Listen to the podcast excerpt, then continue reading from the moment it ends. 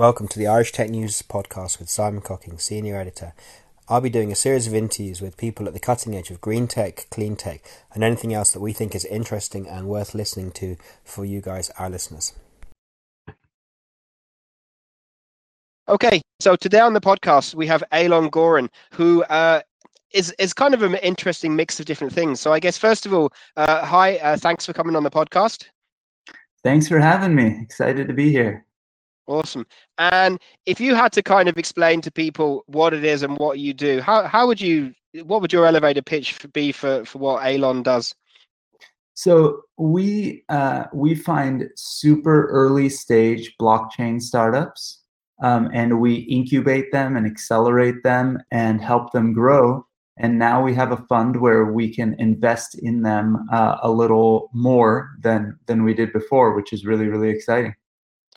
Awesome. So, um, how long have you guys been uh, investing? I mean, because I mean, we've spoken at some events with Tim, so we know that he's been quite active in this space. So, how long have you guys been doing these investments? And, and is the idea of the investments like an initial amount of seed money, and then if they do well, you then do a larger amount? Is that the thinking, or is it different? It's exactly that, but we're a lot more hands-on than a normal uh, investor is. So we've been doing this for about three years. Um, I've known Tim now for about 10, nowhere near as uh, prolific or experienced as him. I think he's like past 600 portfolio companies or something at this point. So he is, he is, uh, uh, he's insane, uh, but in a really, really awesome way. Um, so, you know, we, we are obsessed with the blockchain space and we've uh, been a part of it for a very long time. And for the past few years, we've been doing a conference. Uh, now it's called LA Blockchain Summit. Before it was called Crypto Invest Summit. But we got to meet the the smartest people we've ever met in our lives in this space. And at a certain point, a few years ago, we realized we really wanted to um, bet on some of these folks. But we had uh, we're we're entrepreneurs, and we had a lot more um, experience building uh, startups and um, things we could do to help them than we did cash to invest in them. So we started by writing very small checks to show them that we're serious, but also spending a ton of time helping those companies grow. And uh, Tim speaks at our conference every year. We're at, um, I think, the seventh or eighth conference now. And um, you know, we he knows us really well, and he sees the value we add to our portfolio companies. So at the beginning of last year, um, Tim invested in our venture studio and uh, became a board member, and we uh, we basically um, uh, rebranded to Draper Goren Holm, and uh, later on this year, we ended up raising, um, or at least closing the first close of a new fund that'll double down on the companies as they grow. Cool. Um, and so we recently interviewed uh, Susan McPherson, who's another VC but on the East Coast, and we were kind of discussing the. What I'm going to ask you is, is how do you help companies, and then at the same time, how do you help them and yet manage not to kind of be a pain pain in the butt and micromanage too? So, in what ways do you help, and then how do you find the right degree of involvement?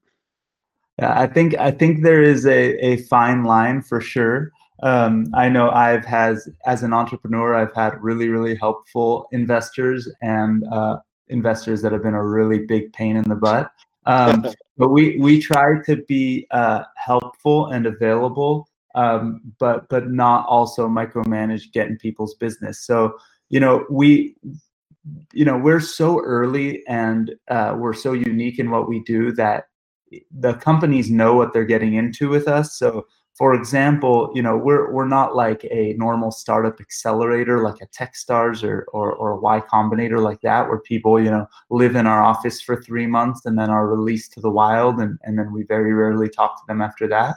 We we don't have a program. We when when we meet good companies, we we do the deal or we don't. Um, and uh, and so and then you know if they're at the stage where they need our help, you know, every week, every day for three months we give it to them. If it takes nine months we still give it to them you know? And some companies uh, they're all unique. I think one of our uh, one of the investors in us said that you know every term sheet and every startup is like a snowflake. And and we we we totally um, uh, subscribe to that. So you know we have companies where we are uh, i've been on a weekly management board meeting with that company since the day we made the investment uh, two years ago. And then there are some companies where you know um, we talk or we get like a monthly update from them or we talk every couple months and that's uh, how we work with that one. So it's it's really really different unique. We even have our team uh, the employees of ours building you know the first uh, websites for some of the companies. We we manage the marketing efforts. Adam on our team is uh, probably as productive or more productive than a pr firm for a lot of our startups. mm-hmm. So you know uh, we try to help them as much as we can um, uh, until they you know uh, raise a lot more money and can can sort of uh, fly the nest yeah look i, I think that makes sense um, and the fact that you are able to do that because um, the question I'm going to ask you is the common mistakes that people make. And I guess one of the observations from the companies that we advise and work with is sometimes they love the project, the product too much, and they spend too little time finding out what the customers and the clients want. So, is that a common mistake? Uh, and or what kind of uh, common mistakes do you help your guys to avoid making? Yeah, you know, in the uh, you're, you're absolutely 1000% right you know we have these a way and uh, to put on you know these sort of blinders and and dive into something that that we do and not see not see it with fresh eyes or a fresh perspective so to you something may look totally normal because you've been living in it for six months but somebody new can come in and be like you know where's the login button? I can't even find how to log in. And you know exactly where it is. So it's second nature to you and you don't even think about it anymore. So mm-hmm. um, there, there definitely are things like that on the product side. And what's actually kind of fun is that Josef and I were both sort of product people before we started this. So um, so we can get pretty nitpicky. That might be somewhere where we can be annoying to our startups, if we're going to be honest, um, because we'll look at a product and be like, "Who designed this?"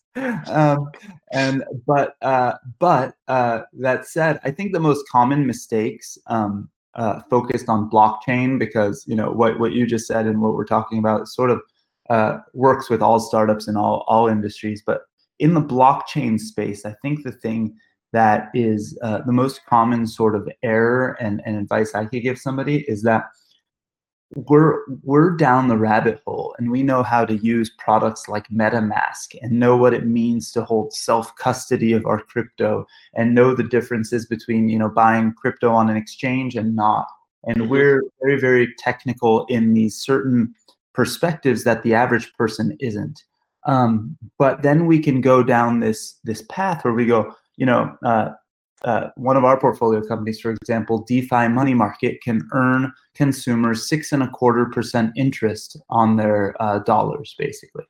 But to get to it, you need to buy a stable coin like USDC or DAI, and mm-hmm. then you know you deposit into a contract where you earn six and a quarter percent interest. Now, if you don't understand or know crypto, that's that's like a foreign language. It's like me coming to you and speaking to you uh, in Hebrew or in Spanish, right? Like if you don't speak those languages, it's mm-hmm. it's, it's meaningless, right? It's like you know you need a translator, and uh, and so in our space, the most common issue is um, being so far down the rabbit hole that even if you think you're simplifying it, you know, my mom still won't be able to figure it out. Yeah.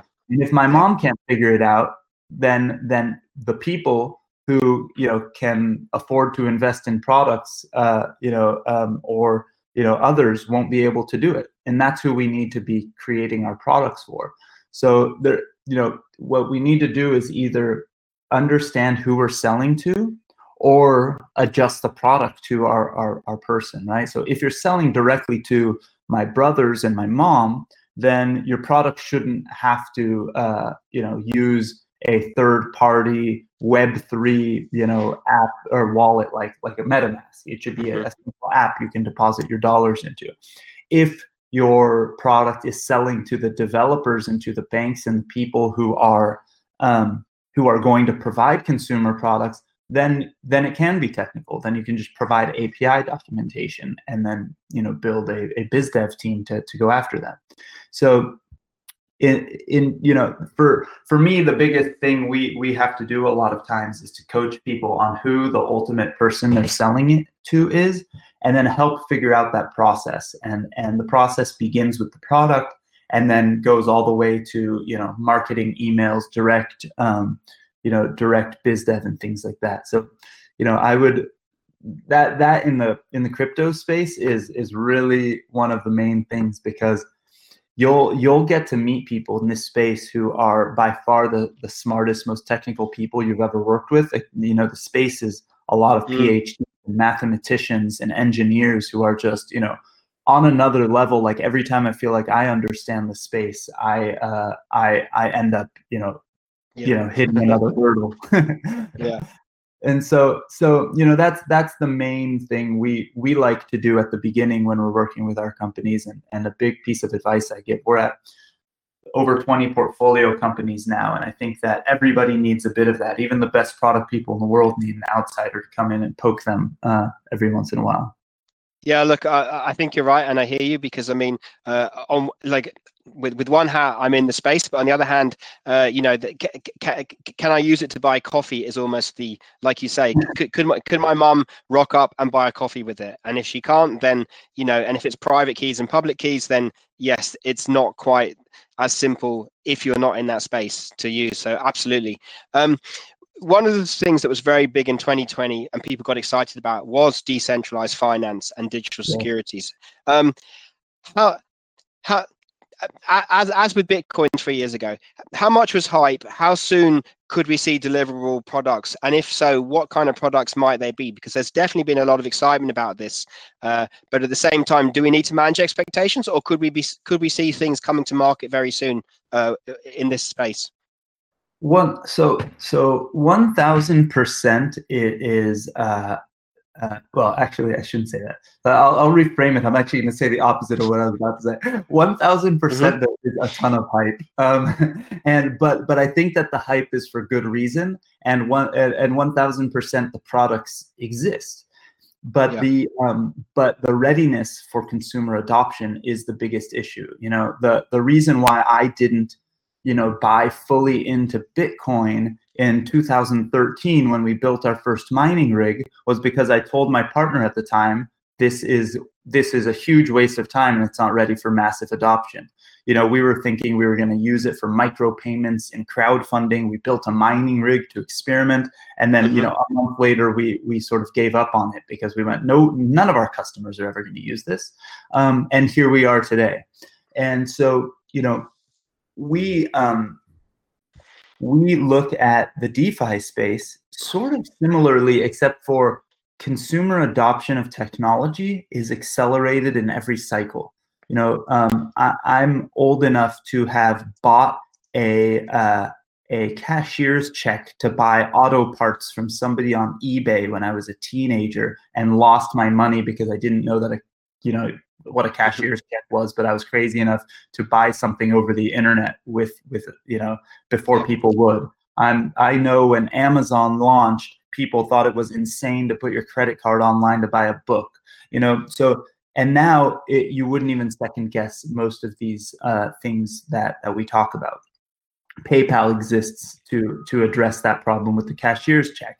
Amazon went from from books to movies to now everything and even yeah. powered the internet because they learned that one millisecond of load time on the website equaled more revenue to, to e-commerce sales so defi products i think are doing an incredible job in their own world where they're showing all of us nerds who participate and play in the space every single day that you can cut out the middleman you can take out all of the fees the banks charge you can make a process automated without human intervention. And guess what? There's more profits to go around for everybody if you do that. And the products aren't so crazy unique that they didn't exist before in the real world. Most of the products are basic lending and borrowing and savings products. But the thing that's innovative is the way they're done with smart contracts and automation. And so what's really exciting to me about that is that they've proven now that an industry can go from you know a few hundred uh, maybe million dollars at the beginning of this year to now i think last i looked there was like 15 or 16 billion dollars in defi you still look at that that's insane for us inside the industry but you look at that as a bank And you can laugh at it because in the United States alone, there's seven trillion dollars in alternative assets traded every year. You know, so so it's yeah. it's peanuts compared to the big dogs. But what's exciting and what I know is happening, um, you know, we have a portfolio company called Return, the Return Network, that's launching an app in uh, hopefully January that will and and we'll put out more details about this. And this is uh, uh, you know one of the first times I'm talking about it outside of like, you know, the crypto space and the Telegram chats and things like that. But the. Return app is going to allow you to basically, with US dollars, um, purchase the product that DeFi Money Market uh, produces. That same product I told you earlier gets you six and a quarter percent of stable interest yield. And the reason that Return is able to do that is because they've automated the process. You're going to have a simple um, iPhone app that iPhone app is connected to a licensed bank and custodian that will actually hold all the assets. So my mom can just connect directly to her Chase account. She can deposit $100 and instantly start earning interest. And when she withdraws her $100, she'll just withdraw the $100 and interest that she generated. And um, all of the work happens behind the scenes. My mom doesn't need to know what MetaMask is. She doesn't even know need to know what what crypto is. You know, obviously it's going to be very well defined in in, in the you know FAQ, and people will know that's what they're buying. Um, but they're not going to have to be able to do anything. It'll be as simple as somebody who likes to buy Bitcoin on Coinbase, except for the app will just be to deposit dollars and earn interest, just like a savings account at your bank should be except for you know Wells Fargo's highest interest rate right now is somewhere around 0.05% interest. so, you know, in DeFi you can get orders of magnitude more. And so I think that there is going to be more and more of this type of thing.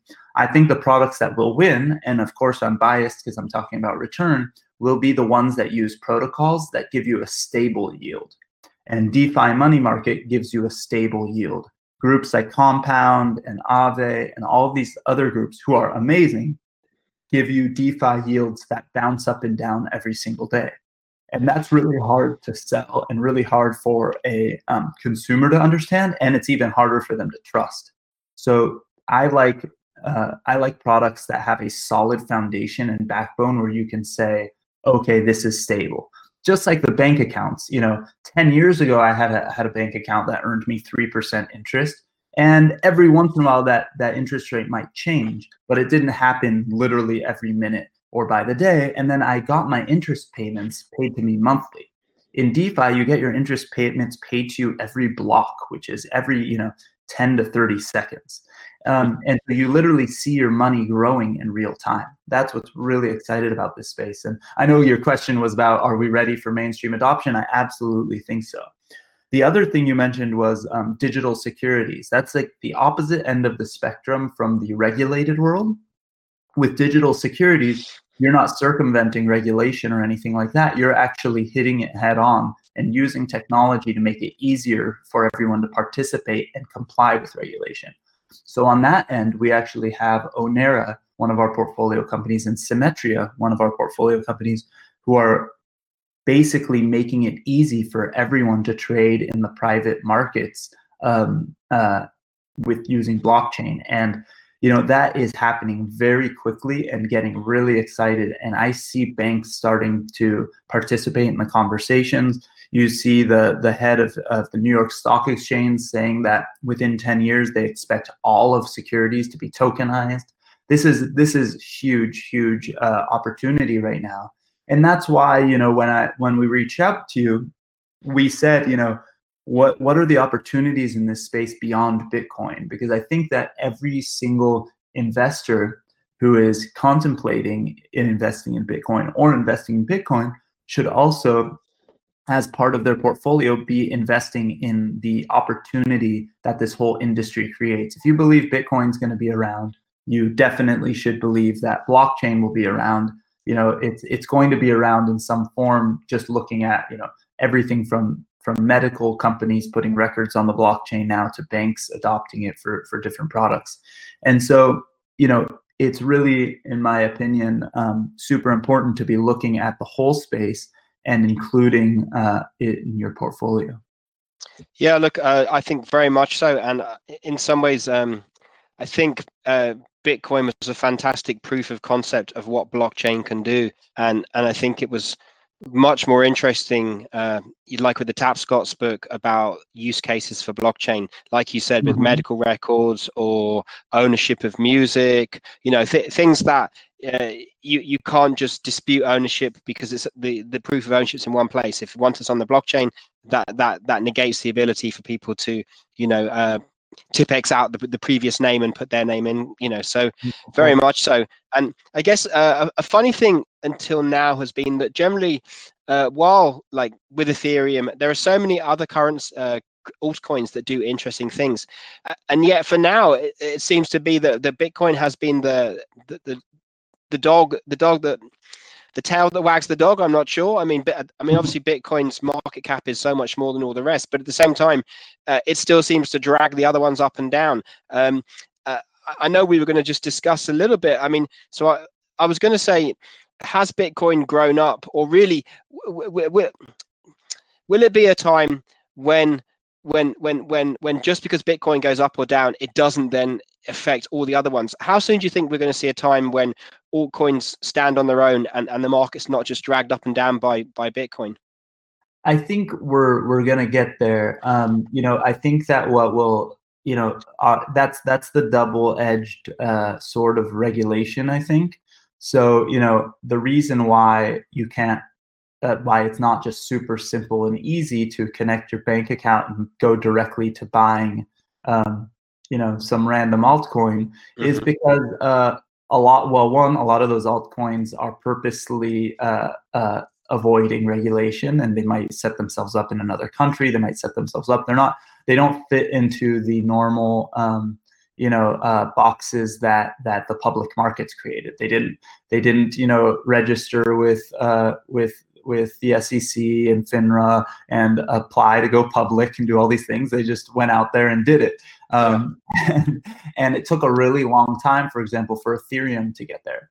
Uh, Bitcoin got there sooner, uh, or maybe people were willing to be riskier at the time. So the reason why Bitcoin and Ethereum and some of those top tokens are really um, move a lot of times when the market does crazy things is because it's your only way into the market. So it used to be that the only way to buy an altcoin was to buy Bitcoin, then swap your Bitcoin for Ethereum, yeah. and then take your Ethereum and go. Now you can go directly into Ethereum. Now there are some products and some exchanges where you could go into some of those other altcoins. And then, you know, I my my most used product in the space um, uh, is is Totle at totle.exchange, T O T L E you can swap any ERC20 token for any other ERC20 token, and it will mm-hmm. automatically route it across all the decentralized exchanges to get you the best prices. It will even split them up. So if you said like, I want to trade 100 ETH for um, for uh, for DMG tokens, it will say I'll take 20 ETH and swap it for uh, for DMG on this exchange, take 80 ETH and swap it for wrapped ETH on this other exchange, and then take the wrapped ETH. Like it'll take into account all the different trading pairs and all the different exchanges and it'll route it in different places. And that's sort of the beauty of, of decentralized exchanges. Um, you know, when you trade on Schwab, it kind of does that with stocks. It just uses different clearinghouses and different prime brokers to make sure you get the best prices.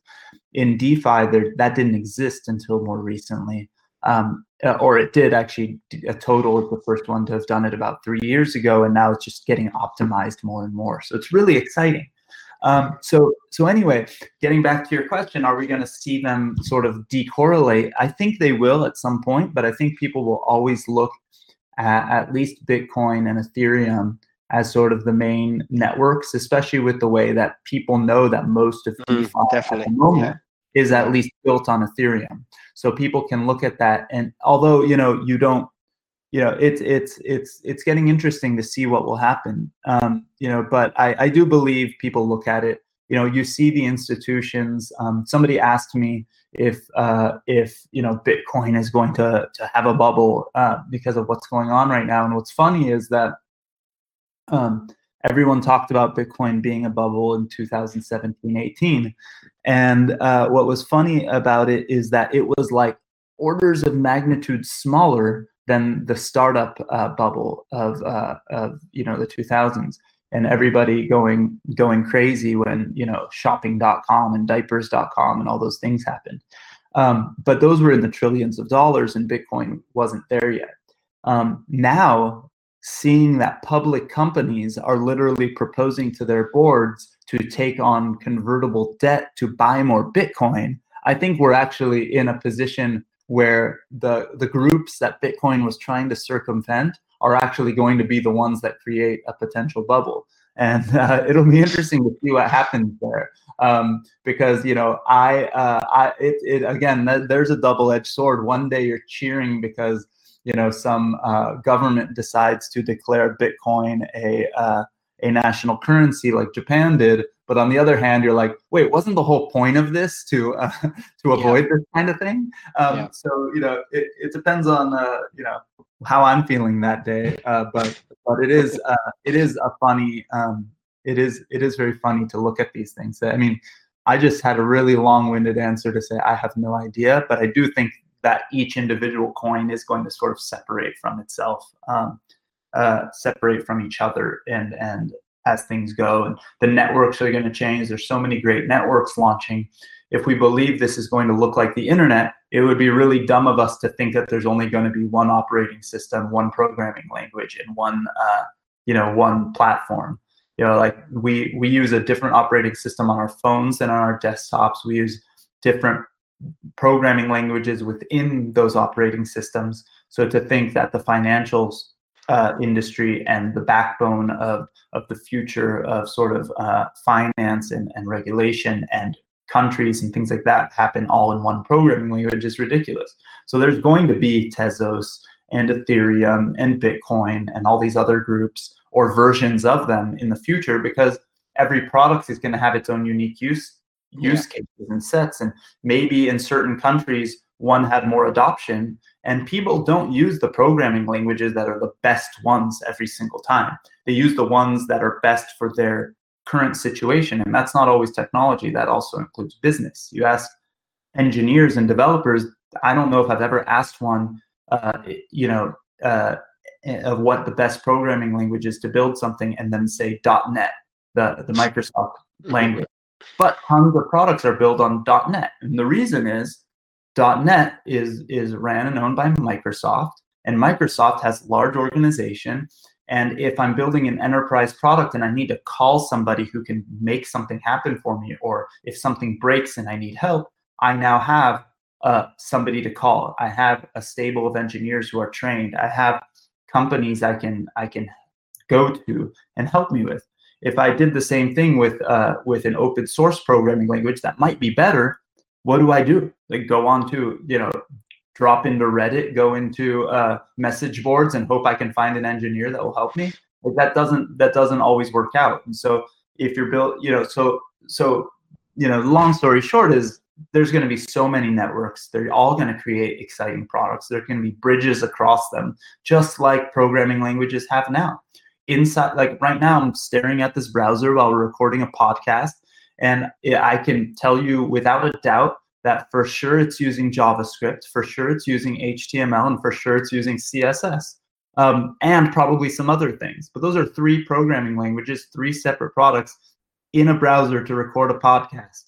Um, not to mention the fact that the browser is built in another language too. And yep. so, so you know, to think that you know our financial services industry is only going to be on Ethereum or only going to be on Bitcoin or only going to be on Tezos is, is silly. Um, you know, uh, it's it's going to be a lot of fun to see how this world shakes up over the next uh, you know few years. Oh, look, definitely, yeah. And look, I mean, uh, uh and I hear you. And like with the Microsoft, I mean, you know, that's a, there. There are legacy reasons for that. It doesn't make it the best one, but it's you know, I mean, and you know, the, their operating system is built on millions of lines of code, not because it's better, but because they it's it's almost too hard to port it over to something that might be better for them.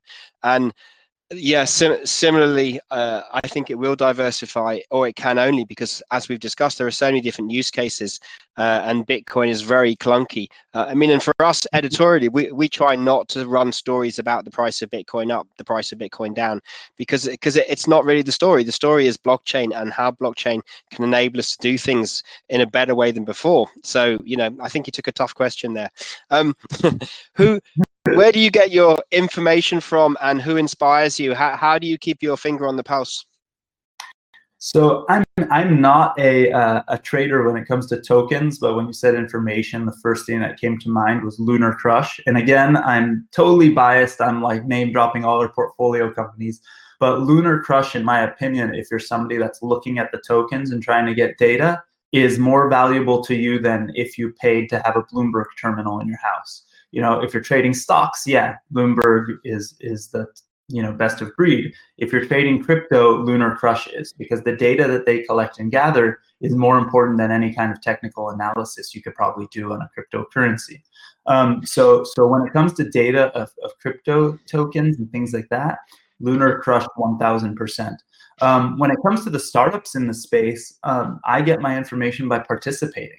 Um, I, uh, I I don't think I've learned uh, any more about the space ever by reading research reports or creating and writing research reports than I did actually just going like, what the hell is this yam product? I'm going to buy a hundred yams and I'm going to stake them and figure out what this is and how to do it.